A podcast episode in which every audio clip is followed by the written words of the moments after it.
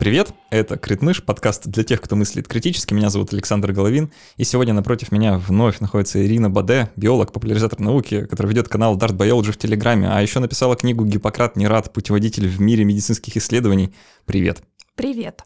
Мы с Ирой сегодня поговорим про психиатрию. А, пока обозначу так широко, а, чуть позже мы немножко сузим предмет нашей, нашей беседы.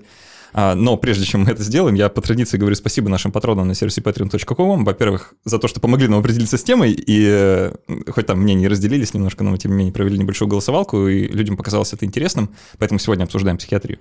Кроме того, мы для всех патронов нашего подкаста записываем дополнительные части, да, можно так назвать, или после касты, как мы их называем, а, небольшие кусочки после основной части, где мы отвечаем на их вопросы. Сегодня тоже это будем делать.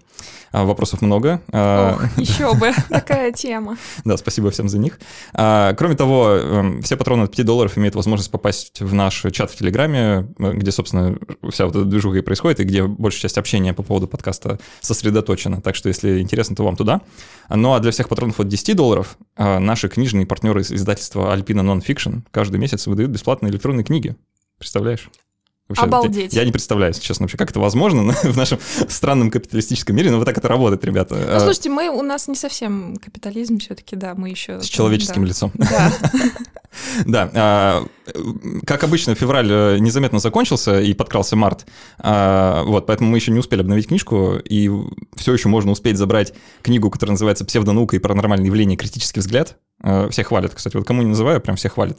Полезно. Да, э, очень полезно. Критический взгляд как везде полезен, особенно э, в таких делах, как псевдонаука и паранормальные явления. Поэтому вот, можно почитать. Ну а если вы, дорогие слушатели, заинтересовались хотите книжку приобрести, то это тоже можно сделать, да еще и со скидкой в 15% по промокоду Критмыш в описании ссылки. В общем, вы знаете, как это работает. Вот, Ир, нам надо сначала, наверное, сказать, почему я с тобой, с биологом, говорю про психиатрию. Да. да?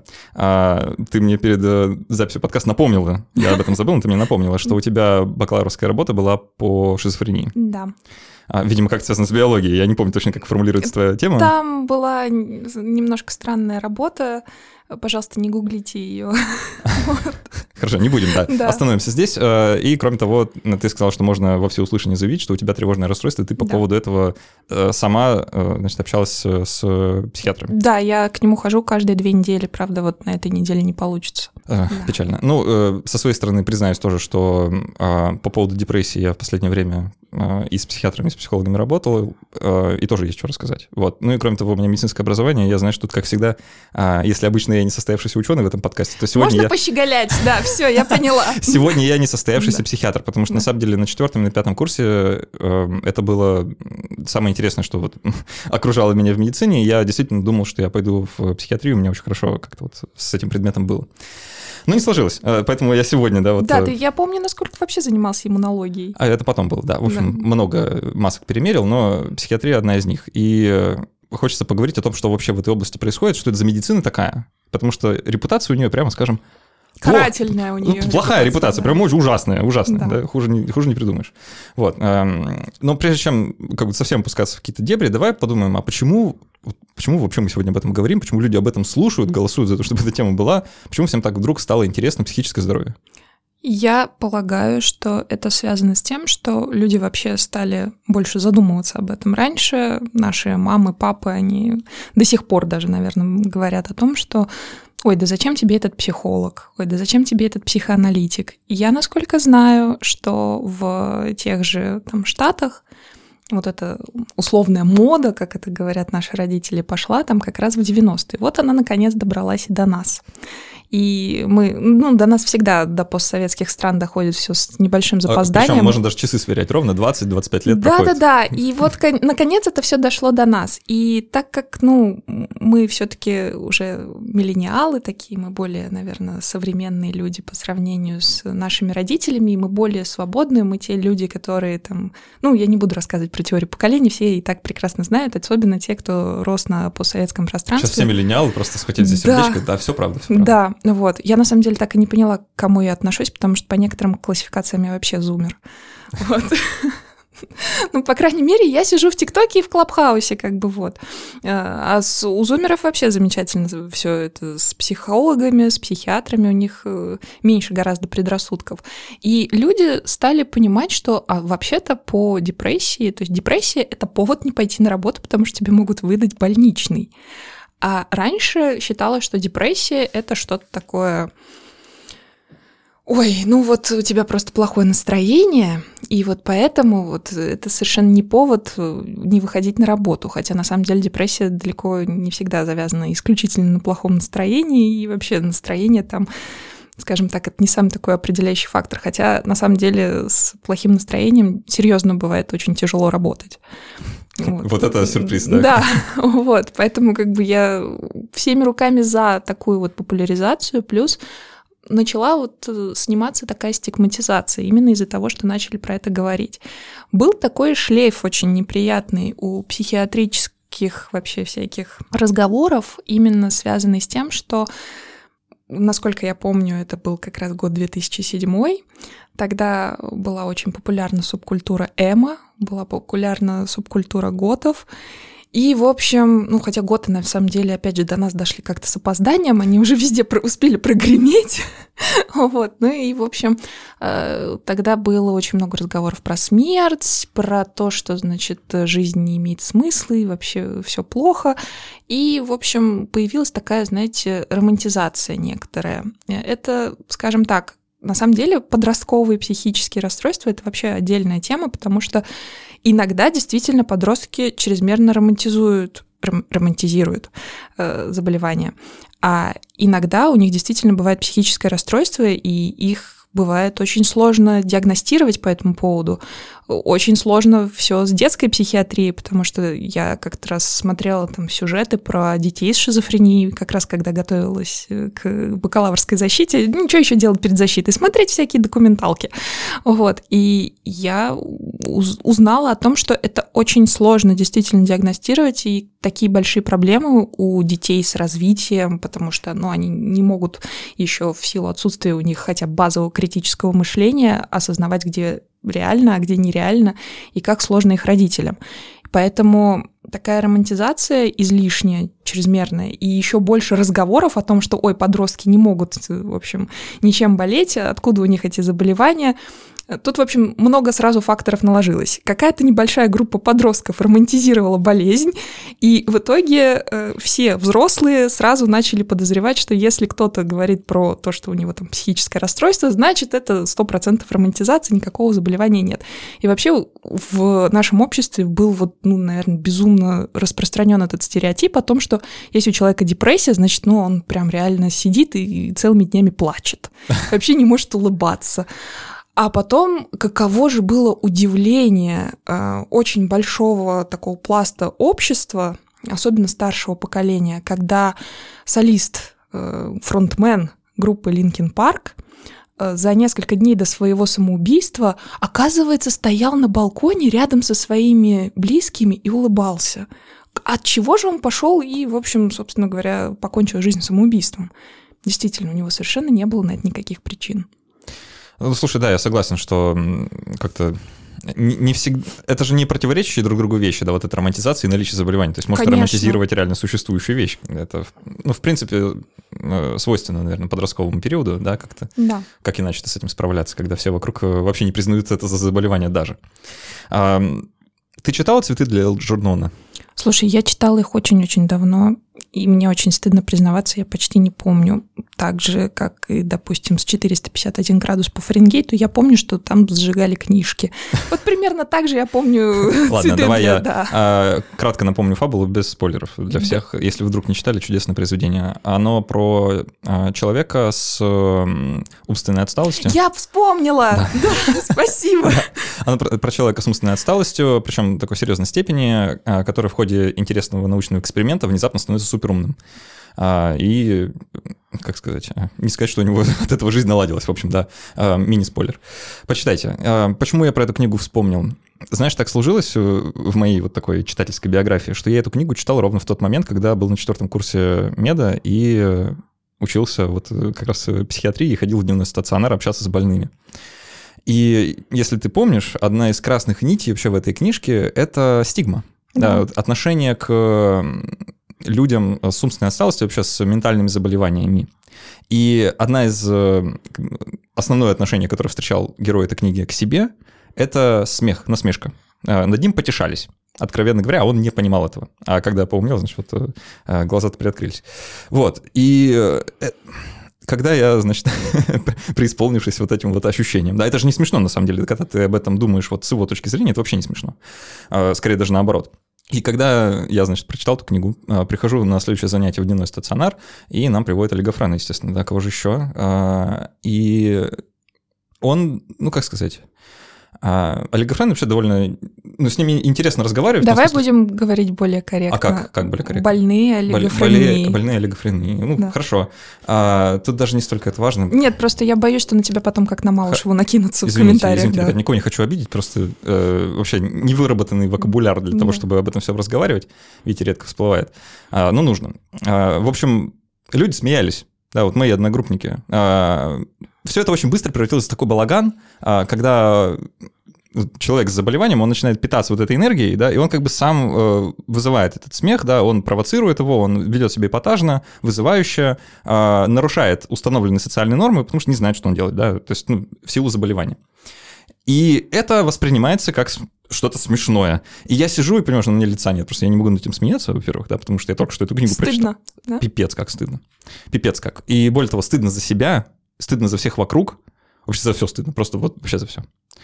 И, знаешь, для меня это стало некоторым переломным моментом. С тех пор я как-то иначе вообще посмотрел на всех людей с психическими заболеваниями и в целом, ну, как-то переосмыслил э, свое отношение. Да, вот давай подумаем, как, как вот эта стигма она все еще существует, я уверен, да, люди все еще смеются, там все еще относятся с непониманием, но что-то изменилось, да, вот какой-то такой небольшой сдвиг. Это что, вот все из-за литературы, да, потому что эту чудесную книгу все прочитали? Я думаю, что нет, потому что, ну, книга вышла-то давно, и еще раньше она вышла на английском. Хотя, опять же, если мы будем смотреть то, как это все происходит в европейских странах, где английский более распространен, да, там произошло пораньше. Но я сомневаюсь, что это связано именно с книгой. Может, может это из-за того, что, знаешь, это стало более видимым просто, да, вот эти все процессы? Да, во-первых, более видимо, во-вторых, вот я тебе честно скажу, так как я, у меня диплом был по шизофрении, я тоже общалась с пациентами, я скажу, что смех это еще самое, типа... Одна из безобидных Да, реакций. это очень безобидная реакция, потому что больных э, шизофренией, например, очень боятся. И надо сказать, когда я пришла первый раз в психоневрологический диспансер, это было мое первое посещение, я очень переживала, потому что я боялась сказать что-то обидное для пациентов, как-то неправильно себя повести. Да, так, ты же что... не знаешь, как среагирует да, человек. Да, во-первых, я не знаю, как среагирует человек, во-вторых, я третьекурсница, у меня как бы не было никакого опыта общения с пациентами на уровне того, что как бы я... Я же вообще не врач, я... Да, да, да. Вот. Халат-то давали надеть? Да, ну, ну халат-то у меня с собой был, да, свой. Вот, но я не знала, как себя вести с пациентами, и у меня был этот страх — но я знаю, что у других людей этот страх немного другого формата. Они боятся, например, что пациенты с шизофренией начнут на них кидаться и кусаться. И была очень забавная такая, наверное, скажем так, представление всех моих страхов. Когда я пришла первый раз в психоневрологический диспансер, первая ситуация, которая была, значит, там, не помню, по-моему, была пациентка такая пожилого возраста, и, в общем, у нее случился приступ, и она начала, в общем, кидаться на врача. В общем, она его, по-моему, укусила, что-то такое, ну, за рукав. Вот, и ей вкололи какой-то препарат, не знаю уже какой, но могу предположить, да, и она как-то успокоилась. И я помню, что я стояла просто оцепеневшая, и я не знала помочь как-то что-то сделать, и я не знаю, в общем, что в такой ситуации можно вообще в принципе сделать, если у тебя нет укола, э, шприца. Вот, и я потом захожу в ординаторскую, и врач этот, которого она укусила, говорит, блин, только халат чистый надел. И это такая какая-то ситуация была для меня, что, ну, он не стал над ней ни смеяться, ни ругаться, Рутина. ничего. Просто, да, ну, блин, только халат новый надел, сейчас опять новый надевает, там, перестирывать, что-то такое. Вот. И он не относился к ней с каким-то там, в общем, ну, особым отношением. Просто, ну, человек, у человека произошло вот такое. Я как врач должен ему помогать. При том, что, ну, если кто-то знаком с э, устройством ПНД и вообще психиатрической помощи в России, э, можно сказать, что там не все врачи такие же человечные. Mm, да. Вот, но я могу сказать, во-первых, что пришло, скажем так, новое, наверное, поколение врачей, которые более открыты, которые понимают, что нужно относиться к пациентам по-человечески. Какие-то пациенты туда сходили, увидели, что ну, не везде все так страшно, и стали об этом рассказывать. Стали рассказывать о том, что действительно есть определенные проблемы, что действительно есть там, ну, не везде оснащение, не все могут получить препараты, какие-нибудь препараты банят наши спецслужбы и не разрешают их завозить, но это отдельная тема. И, соответственно, там, ну, условно говоря, я сейчас сижу в ТикТоке, как я уже сказала, и там есть одна девушка, которая рассказывает про свою шизофрению. И она рассказывает э, без романтизации, без ничего. Ее периодически спрашивают, а что ты видишь? А какие у тебя глюки? Ага. Да, ну вот на самом деле для меня мне, я не могу сказать, что мне это было никогда не интересно, а что видит человек. Ну, во-первых, э, как бы я считаю это некорректным, наверное, спрашивать. А девушки, я так понимаю, норм. То есть это какая-то моя внутренняя самоцензура, в которой я не до конца разобралась, и я понимаю, что, ну, наверное, не надо так даже мне относиться, что в смысле, зачем это спрашивать. Наверное... Я недавно, недавно видел исследование, эм, не, не проверял сам, э, насколько достоверны выводы, но э, примерно такое, что мы переоцениваем, насколько чувствительные, чувствительные да, вопросы. Да-да-да, то есть у меня такое ощущение, как будто она относится к этому вопросу гораздо проще, чем я, и я сама себе надумываю, что она что обидится. Ее, что ее спросили об этом уже десяток раз, да, да а, а ты-то впервые. Да, Вот, и мне как бы стрёмно, поэтому, а ей нормально, она отвечает, она там тиктоки по этому поводу записывает, ей хорошо. Ну, в смысле, ей комфортно на эти вопросы, я так понимаю, отвечать, иначе бы, наверное, она не отвечала. Ну что, пора про стигму в отношении больных поговорили, теперь, значит, пора про стигму в отношении самой психиатрии. Потому что здесь она видится гораздо более серьезнее и гораздо более обоснованной, если честно. А, Слышала такую присказку, кто первый халат надел, тот и доктор? Да, конечно. К психиатрии, вот, говорят, применила, да? Слушай, вот я как раз, когда пошла в первый раз в психоневрологический диспансер, а, мой молодой человек, который теперь сейчас там лечится, да. Да, ну просто так получилось, что у меня именно конкретно с этим ПНД-9 э, такие тесные, теплые отношения. Да, практически семейные, да. Вот, и, собственно, получилось, что он как раз тогда говорил, ну, ты, главное, халат первое надень. И у меня, кстати, тоже действительно был этот страх, что вот я пришла, и я стою, значит, ну, не на первом этаже, где там получают всякие справки для водительских прав, а я стою на втором этаже. И у меня было жуткое желание сразу резко надеть халат, потому что, особенно когда произошла вот эта ситуация с пожилой женщиной, то есть э, я, во-первых, не знаю, как ей помочь, во-вторых, у меня такое, знаете, отвратительное чувство, за которое мне и тогда было стыдно, а сейчас тем более стыдно, что а вдруг меня примут тоже за больную? а что в этом такого? Ну, типа, ну, примут и примут, и, и чё? Ну, они же врачи, как что бы. Там? Вдруг я так перепугаюсь, да буду стоять стуканом, что мне тоже галоперидол да, дадут. Да, да, типа того. А, ну, в общем, это ужасно осознавать, и я, ну, никто наверное, не хочет быть да. больным. Слушай, это да. нормально. Когда приходишь в гастроэнтерологическое отделение какое-нибудь, да, и видишь людей, которые там с отравлением мучаются или Понимаешь, с гастритом. с гастроэнтерологией как-то все менее стигматизировано. Хотя я скажу, что делать э, ту же фиброгастродуоденоскопию весьма такое себе занятие, и после нее очень некомфортно. Есть а еще... во время нее так как некомфортно. Ладно, дуоден да. есть еще колоноскопия, там, знаешь, там вообще свой, свой набор. Вот знаешь, с колоноскопией очень сложно испытать рвоту, а вот с ФГДС, да. Мы, перешли немного, да, давай вернемся к психиатрии. Да, я к тому, что в смысле э, это, наверное, опять же, мои какие-то загоны, что я неправильно себя там, веду, чувствую, хотя это, ну, наверное, совершенно нормально. Вот. Но психиатрия, да, действительно стигматизированная, есть э, обоснованный страх, есть немножко необоснованный, например, в отношении электросудорожной терапии. О, Под... о, пока ты не ушла далеко. Да. Ага. Я еще э, одну классную э, книжку порекомендую всем, которую когда-то прочитал, которая на меня сильно повлияла. Э, Франц Фиджеральд, небезызвестный такой американский писатель. Э, помимо его самого известного произведения про Великого Гэтсби, есть еще получше у него романы, часто признаюсь. А, и вот один из них, собственно, последний его роман, это называется «Ночь нежна». Угу. Слышала? Нет, не слышала. А, крайне большая книга, очень запутанная история, как он ее писал. Там Я в запишу даже. Запиши. да, Там в да. основе сюжета э, врач-психиатр, у него там случается роман с э, пациенткой, ну, не его пациенткой, ну, в общем, там, там сложно. Ну, короче, э, в основе сюжета психиатрия как, как дисциплина, вот зарождение психиатрии, по сути, да, там они и клинику открывают, и методы лечения пробуют, вот, и все это, значит, на любовную историю накручено. Любопытный роман, э, в котором для меня впервые была подсвечена проблема, которую я не осознавал до этого. Проблема следующая. В психиатрии что-то непонятно с диагностикой. Да. Причем настолько непонятно, что ну ее вообще нет. Мы говорим, сыпем диагнозами, там, биполярное расстройство, маниакально-депрессивное расстройство, что вроде одно и то же. А, депрессия, шизофрения, большое депрессивное расстройство. А есть еще такая замечательная вещь, как шар, шизоаффективное расстройство. Да. А есть еще прекрасная такая м, нозология, как же она, а, шизотипическое расстройство. Да, и такое есть. F21, насколько я помню. Почитала, что это расстройство является таким же мусорным диагнозом, как ВСД. И, в общем, и- и на него сваливают вообще все абсолютно именно потому, что ну, никто ничего не понимает. И мой диплом, к слову, тоже был связан с тем, чтобы разработать какой-то какой-никакой метод диагностики. А твой, твой диплом и диплом вот того э, героя, значит, этого, этого произведения Фиджеральда. Диплом у меня, сразу скажу, не очень удачный, да. Ну, как бы все до сих пор плохо.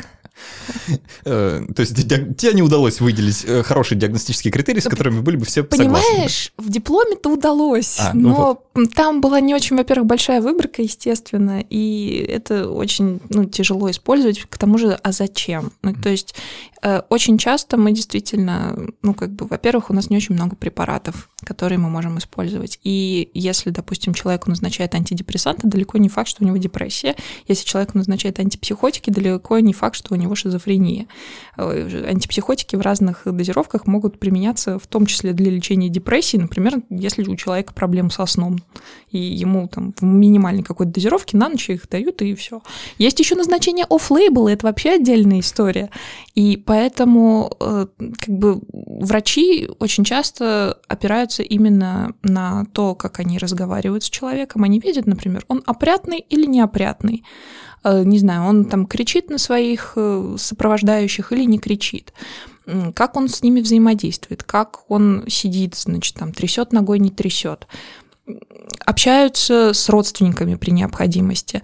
И, соответственно, исходя из этого, они по симптомам подбирают какие-то препараты. А диагноз они, я так понимаю, могут вообще любой поставить. Потому что препараты плюс-минус везде одни и те же. Э, Ты так это, знаешь, описала, как будто никакой проблемы нет. Не, про- не, проблема, безусловно, есть, потому что, ну, как бы иногда для того, чтобы подобрать наиболее эффективный препарат, ну, как бы, естественно... Диагноз это да, важно. Да, Диагноз это безусловно важно, потому что некоторые препараты лучше работают с одними расстройствами, некоторые с другими. И Если врач как бы ошибся с диагнозом, но проблема-то в том, что у врача может и не быть никаких диагностических критериев. Те же самые галлюцинации могут легко наблюдаться при биполярном расстройстве и при депрессии.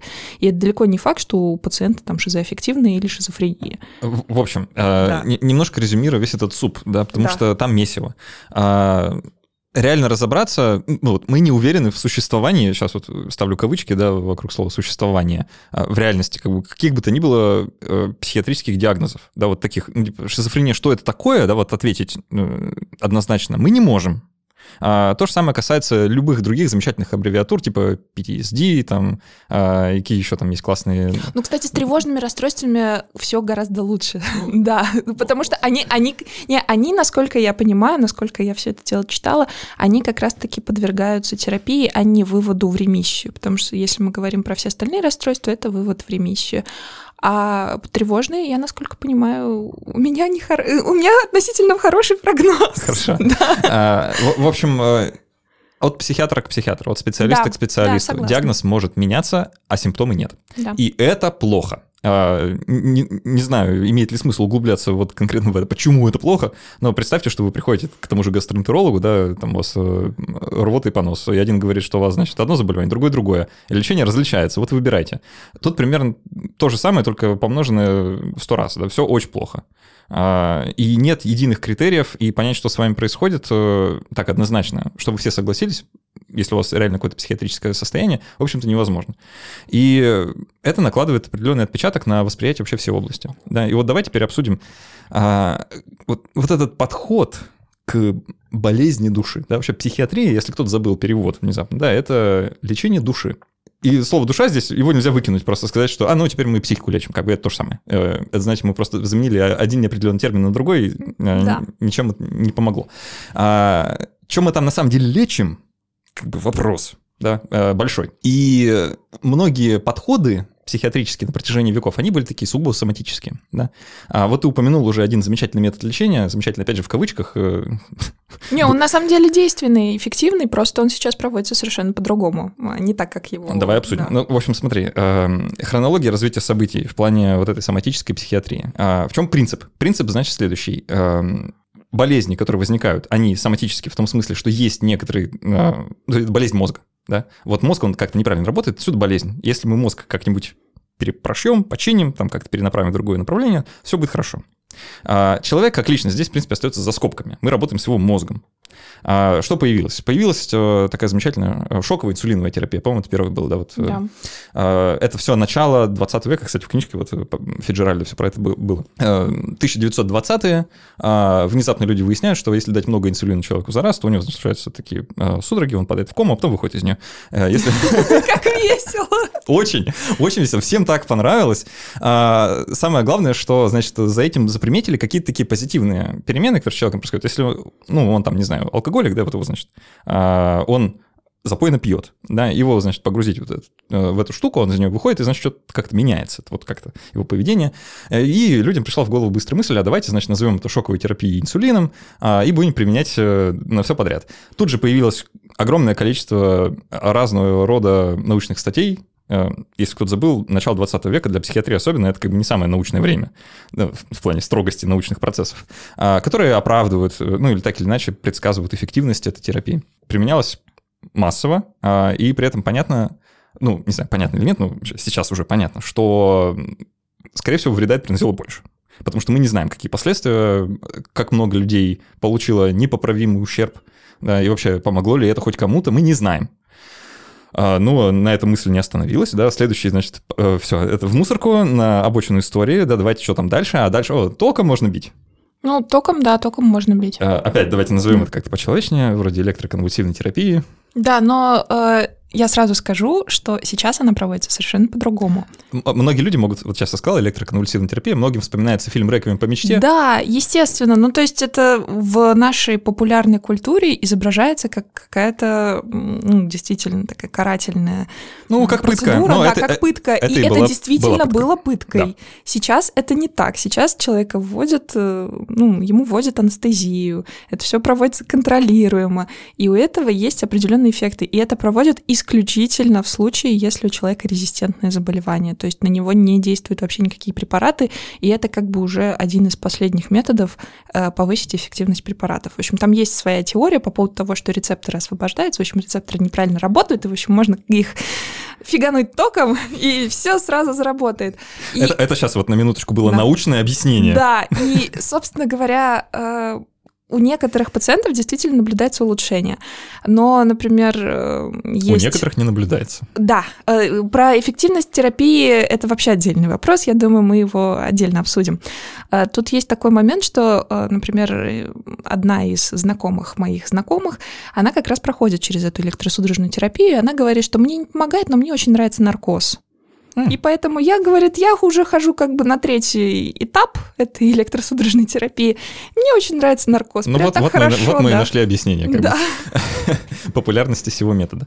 А, следом, а, в общем-то даже не следом, а и задолго до этого, но с огромным развитием и шагом вперед, значит, в массовости и методах проведения расцвела лоботомия. Ой, это вообще какой-то ужас. Я пыталась понять, зачем вообще это проводится. Сейчас, тут принцип, вот принцип всего того, что я перечисляю, абсолютно идентичен э, одного другому, да. Э, соматическая психиатрия предполагает, что с мозгом что-то не то, с ним нужно что-то сделать и починить. Это вот э, машинка биологическая сломалась, значит, нужно там пересобрать части, чтобы как-то вот их переделать.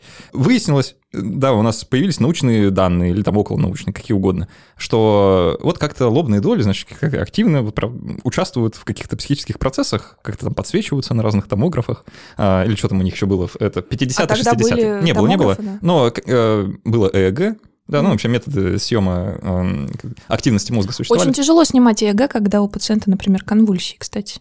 Ну, это все мелочи, знаешь, это, это все мелочи. А, обходятся там разными и препаратами, и ремнями.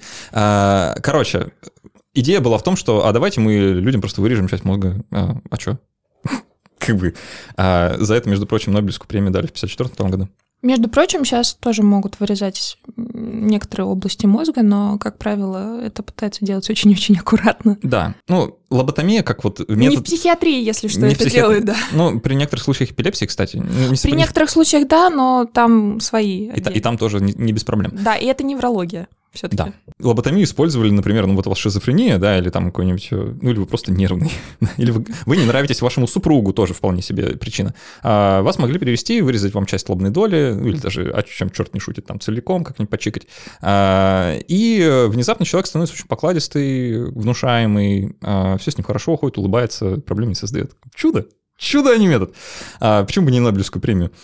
А, ну, естественно, со временем мы все, это все бесчеловечно, это ужасно, как так можно с людьми-то, это же негуманно, да. А, и вот мы на современном этапе развития, когда вроде лоботомию уже не делаем, и током, если бьем, то как-то, значит, ради наркоза, а, и шоковую терапию инсулином перестали проводить.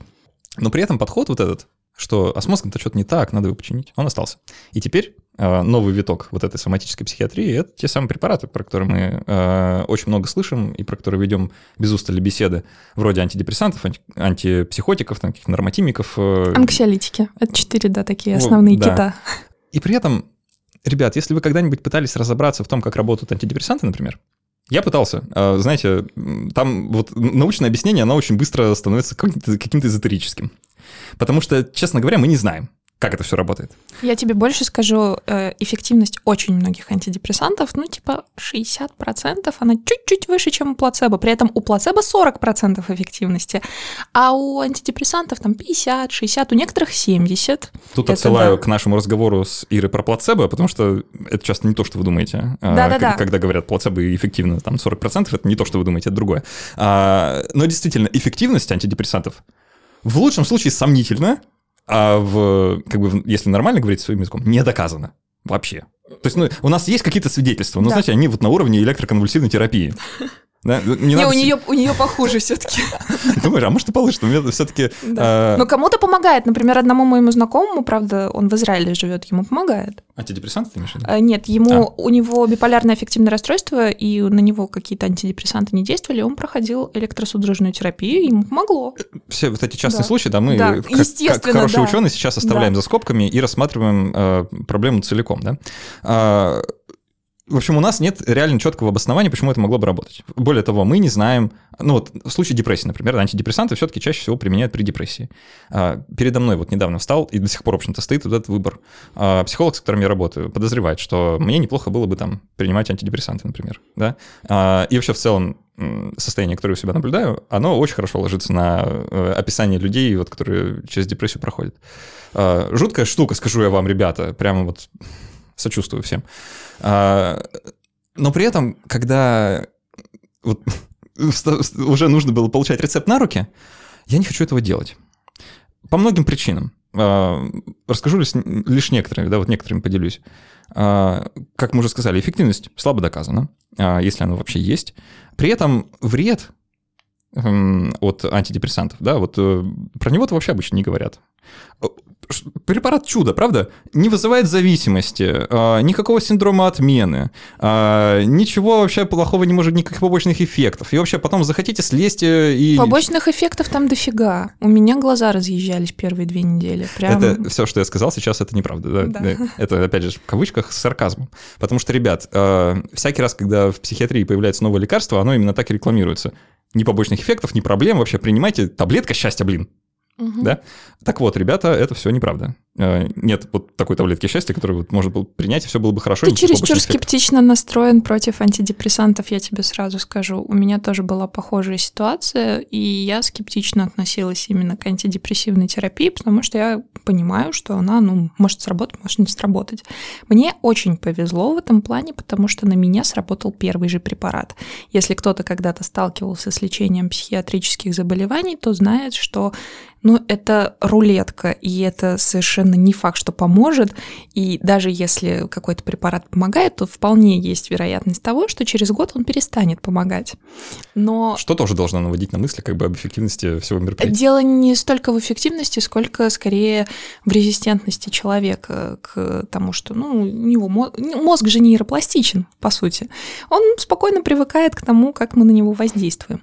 Поэтому э, я хотела, ты уже довольно давно говоришь про то, что как мы лечим и вообще какие есть концепции. Я бы хотела как раз рассказать про биопсихосоциальную концепцию, которая подразумевает, что все вообще, что есть в психиатрии, оно базируется на трех основных китах. Это биологические факторы, это генетическая предрасположенность, различные черепно-мозговые травмы. Органика. Органи... Да, органика. Э, второе — это, соответственно, психические факторы. Это все, что связано с эмоциями, с мышлением, с тем, как человек воспринимает действительность, и социокультурные факторы, которые складываются из того, что, значит, у человека есть определенный социум, в котором он живет, общество, там, не знаю, родительские примеры, э, не только родительские примеры, э, употребление наркотиков сюда же и вообще, в принципе, психоактивных веществ, потому что некоторые из них вызывают похожие симптомы. Э, хотя, как бы, опять же, далеко не факт, что они у людей разовьются. И тут есть одна такая тоже еще одна концепция, модель диатез-стресс. Она подразумевает, что, ну, такое самое простое, наверное, описание будет, если представить, что ты — это стакан — и вот э, в тебя изначально налито какое-то количество жидкости. Это твоя генетическая предрасположенность. У каждого эта жидкость, количество, значит, ее разное. У тебя одно, у меня другое. Но при этом мы можем с тобой переживать один и тот же опыт. Например, стрессовые факторы, работа, расставание с любимыми людьми, разлука, миграция, еще что-то. И вот это все, оно как бы доливает в этот стакан чуть больше жидкости. Но из-за того, что, допустим, у меня больше этой жидкости, а у тебя ее меньше, я раньше, в общем, сорвусь. Декомпенсация да, раньше у меня стоит. произойдет раньше появление заболевания а у тебя произойдет оно позже. Или вообще даже не произойдет. Поэтому э, люди, с, которые проходят одинаковый опыт, у них далеко не у всех, ну не у всех же солдат есть ПТСР, действительно. Ну, не у всех, хотя у многих. Но все-таки. Э, соответственно, не все пережив... пережившие один и тот же опыт, у них развивается потом заболевание. И эта концепция, она, скажем так, ну, поддерживается довольно большим кругом исследователей, потому что, ну, она кажется логичной. То есть мы, опять же, не уходим чересчур в биологизацию, и, в принципе, мы понимаем, что, допустим, ну, генетика, она в любом случае имеет какое-то отношение к рассматриваемому вопросу но э, социальные факторы мы не можем просто так откинуть. Мы попытаемся на них воздействовать. Но э, единственный, наверное, метод, который показал свою эффективность при лечении как тревожных расстройств, так и расстройств настроения, это когнитивно-поведенческая терапия. Ну, Но у нее тоже действительно, она весьма разрекламирована как, именно как, таким образом. Ворох психологов сейчас у меня в голове, знаешь, которые вот э, хором такие, ну ладно, ну что вы, ну не только, ну прям все не так однозначно, и вообще, ну нельзя же так категорично. Ну. ну да, ну скажем так, рандомизированные контролируемые исследования, которые мы читали, которые мы знаем, в общем, они говорят о том, что когнитивно-поведенческая терапия, она, в общем, наибольшую эффективность, скажем так, имеет. Мне нравится вот этот подход, который ты озвучила, да, что мы как бы не отрицаем э, биологию, да и вообще там влияние генетики, но при этом и не возносим его на какой-то пьедестал, и не говорим, что это единственное объяснение всего, что происходит. А, я просто предложу пойти вот буквально шажочек дальше и сказать, что, возможно, как биология и генетика — это даже не самое главное, а может и типа вообще там третье по значимости в этом списке. Да, потому что вот этот подход к психиатрии, который веками не меняется, меняется лишь его форма, да, то мы, значит, мозг током бьем, теперь препаратами пичкаем. Он упускает из вида саму сущность, которую мы пытаемся лечить, да, как вот э, самого человека там нет. При этом вроде бы понятно, вот мне, по крайней мере, сейчас это болезненно очевидно, что депрессия это не... Ну, многие не согласятся с моим видением, да, но извините, ребят, я как потенциальный носитель этого диагноза могу сказать, э, по своим ощущениям просто, я бы не сказал, что это болезнь. Да, вот в том, в том смысле слова болезнь, которым я привык пользоваться. А, многим сейчас не понравится это рассуждение, да, я уверен, Мне что... тоже уже не нравится, да. Да, а, давай я просто оправдаюсь тогда сам, Да, сам за свои взгляды. Давай ты просто раскроешь свою мысль, больше понятно, да, чтобы стало. Когда я, когда я выра- выражаю мнение, что депрессия — это не болезнь, я ни в коем случае не хочу преуменьшить страдания людей, которые через это проходят. Ни в коем случае. И это не значит, что, а, ну раз не болезнь, значит, иди на работу, значит, э, ходи улыбайся, значит, э, иди там с друзьями общайся, что ты вообще разнылся. Это вот не тождественные вещи. То, что это не болезнь в, э, в соматическом понимании слова болезнь, не значит, что с человеком не происходит ничего плохого. Да, просто болезнь это, хотите, в кавычках, да, вот опять же, эти стра- э, чертовы кавычки везде нужны. А болезнь не столько мозга, какого-то вот такого неодушевленного, непонятного предмета, который там по своим каким-то правилам, законам работает. Это скорее ну, некоторая поломка, что ли, в, ну, в личности, если хочешь, да, вот просто а, не сказать поломка характера, в смысле, что какой-то плохой или там какой-то не такой. Нет, не в этом дело. Просто события, которые с нами происходят, они же на нас влияют очень сильно влияют. И более того, жизнь вообще такая странная штука. Я вот, знаешь, ближе к 30 начинаю понимать, что вот как-то вообще не то, что я ожидал, как бы совсем по-другому все, вообще все. И это тяжело, и тяжело справляться там с ежедневными вызовами, да, просто потому что все, все время по-разному. Окей, смотри, я прости, что я тебя перебью. Я думаю, что больные шизофренией сейчас с нами не согласятся. Во-первых, они не согласятся про нашу тираду с неэффективностью препаратов, а во-вторых, они не согласятся про лично твои рассуждения по поводу того, что это, ну, как бы не болезнь. Ну, я сейчас говорил больше про депрессию, Да, чем про э, шизофрению, потому что да. шизофрения все-таки бывает органическая, и тут отрицать как бы сложно. А, Она может быть э, совершенно вообще непонятно с чем связана, потому что там была та же самая там дофаминовая теория. Еще раз. Да. А, то, то, что я сказал, что Да. это типа, болезнь характера, как, а, я не имею Окей, в виду... а где проходит Да. эта грань? С- Ну вот, например, шизоаффективное расстройство, куда его отнести? Так. Чтобы я, знаешь, не попал в ситуацию, когда мне нужно все вот эти вот Не-не-не, диагнозы... я просто пытаюсь понять, где у тебя проходит вот эта э, граница, где это еще поломка как бы в настроении, в личности, как ты это сам назвал, а где это уже можно сказать, что, ну, в смысле, это ближе к шизофрении, вот это вот самая органика. Получается, что ты, опять же, начинаешь разделять психические расстройства на те, где биологический компонент э, имеет больше характер, а где меньше. Вот я пытаюсь понять, где у тебя эта граница. Я попробую описать. У меня э, вот в чем польза сегодняшнего выпуска, да, у меня нет еще вот четко сформулированной позиции. Я хочу вот с помощью тебя и с помощью наших слушателей как-то вот попробовать а- а- осознать, да, вообще, что происходит. И предложить всем это рассуждение хотя бы провести. Потому что обычно не принято. Э, Все приняли на веру, э, без особых научных доказательств, напоминаю, да, что там, сейчас про депрессию конкретно, что депрессия — это там поломка в нейромедиаторах, да, что вот нейромедиатор неправильно работает, из-за этого депрессия. Может быть, все вообще наоборот, что нейромедиатор неправильно работает, потому что у вас депрессия. Ну, есть такие исследования, которые говорят, что у нас биохимические реакции в мозге происходят еще до того, как мы подумали о чем-то. Поэтому, скорее, я тут буду сторонницей детерминизма о том, что у нас биохимия в мозге меня влияет на то, что мы думаем. Так нельзя, мне кажется, вот в отношении мозга, потому что это э, человек, да, вот... э, Мы как- уходим в философию, Как, да. а тут без философии никак, Да. потому что личность, да, вот э, человеческая, она, ну, а- она вне синапса лежит, да, она не в синапсе. Она вот где-то в совокупности вообще всех процессов, да, и в их настройке друг на друга. А, И нельзя сказать, что вот где-то в изолированном месте какой-то определенный там, что вот поведение закодировано вот здесь. Вот эти два нейрона соединяются, значит, поэтому человек себя ведет, мы их сейчас разрежем, и все будет хорошо. Я соглашусь с тобой, потому что иначе бы мы должны были считать человеком любую нейронную сеть. М, да. Я соглашусь. Но отрицать того факта, что это все-таки связано на, ну, завязано на каких-то биохимических реакциях, на которые мы так или иначе пытаемся повлиять, мы не можем, потому что, ну, те же антидепрессанты, например, условные, они имеют широкий достаточно спектр побочных эффектов, и там нечувствительность, и, не знаю, потеря аппетита, а у некоторых наоборот.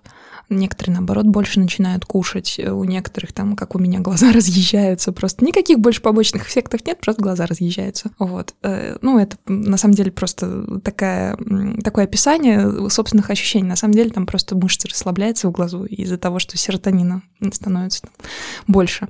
Вот, э, поэтому мы не можем сказать, что если серотонина у человека станет больше, ну, типа, от этого никакого эффекта в мозге не будет. Не, Он не, будет. естественно, будет. Но тут есть Мы разница. преу- Да, но мы немножечко действительно можем иногда преувеличивать этот эффект.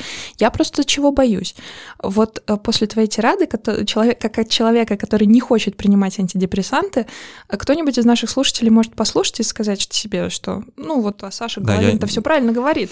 Я не буду принимать антидепрессанты Ни- тоже. ни в коем Потому случае что, ну вот не они же хочу- неэффективные. Ни в коем Вот. случае никого не хочу разубеждать. Но при этом э, преувеличивать как бы, научную доказанность того, что происходит, тоже не стоит. Не стоит, я согласна, но как бы мы должны четко понимать, что когда человек приходит, если его врач очень грамотный и действительно говорит ему, что, ну вот, знаешь, товарищ, тебе лучше, наверное, попить антидепрессанты, потому что так они покажут больше эффекта с психотерапией совместно. Есть Опять три- же, это предположение. Е- понимаешь, есть три варианта лечения, и у врача, если это хороший компетентный врач, у него, ну, опять же, с опытом, у него есть свои какие-то наработки. Есть у него чуйка, е- поможет тебе лечение или не поможет. Особенно если это врач опытный относительно. Ну вот я расскажу чисто про свой опыт, как это было у меня. Я пришла э, к кардиологу сначала с гипертоническим кризом. Помнишь, я тебе рассказывала, у меня год назад был гипертонический криз. Да. Второй гипертонический криз у меня случился в ноябре, э, когда я узнала, что мой э, одноклассник погиб на войне. Я из Азербайджана, и, в общем, его призвали. Соболезную. Спасибо. Я прочитала это сообщение, э, начала плакать, и, в общем, ну, мы очень сильно дружили, мы сидели какое-то время за одной партой, и он очень такой позитивный всегда человек был, вообще никак не связывался у меня в голове с войной, и у меня случился гипертонический крест, на следующий день я пошла, сдала все анализы, у меня были только чуть-чуть повышенные лейкоциты, я не- или не лейкоциты даже, ну, короче, вообще все в норме было.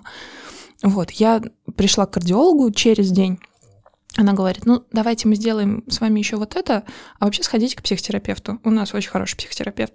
Я такая, ну, ладно, пойду. Я пришла к психотерапевту, и он сказал мне, знаете, у вас три варианта. Или я провожу с вами психотерапию, или же только фармакотерапию, или мы сочетаем. И, как правило, сочетание, говорит, дает лучшие показатели. По крайней мере, в вашем случае, то есть в случае ваших расстройств. Я не знаю, как с остальными расстройствами, но вот про э, расстройство настроения я могу точно сказать, что фармакотерапия вместе с когнитивно-поведенческой терапией, они дают наилучший, наверное, результат из всех возможных, которые есть. Это в любом случае остается вот этим гаданием на кофейной гуще. Мы не можем понять, как это что работает, но э, как в том старом анекдоте про программиста и его сына, вот ты что-то тронул, оно работает, да, вот и оставь так. Вот давайте так и оставим пока. Но это не значит, что не нужно исследовать и находить какие-то новые способы лечения и там подходы. Просто это как с доказательной медициной, опять же. Это не самое лучшее, как бы, что вообще в принципе можно, но это наилучшее, что у нас есть. Э, Или как в Бэтмене, это не тот герой, которого, да, который нам нужен, но тот, которого мы заслуживаем. Вот, Ну что ж, может и правда антидепрессанты это не те препараты, которые нам нужны, те, которых мы заслуживаем. да.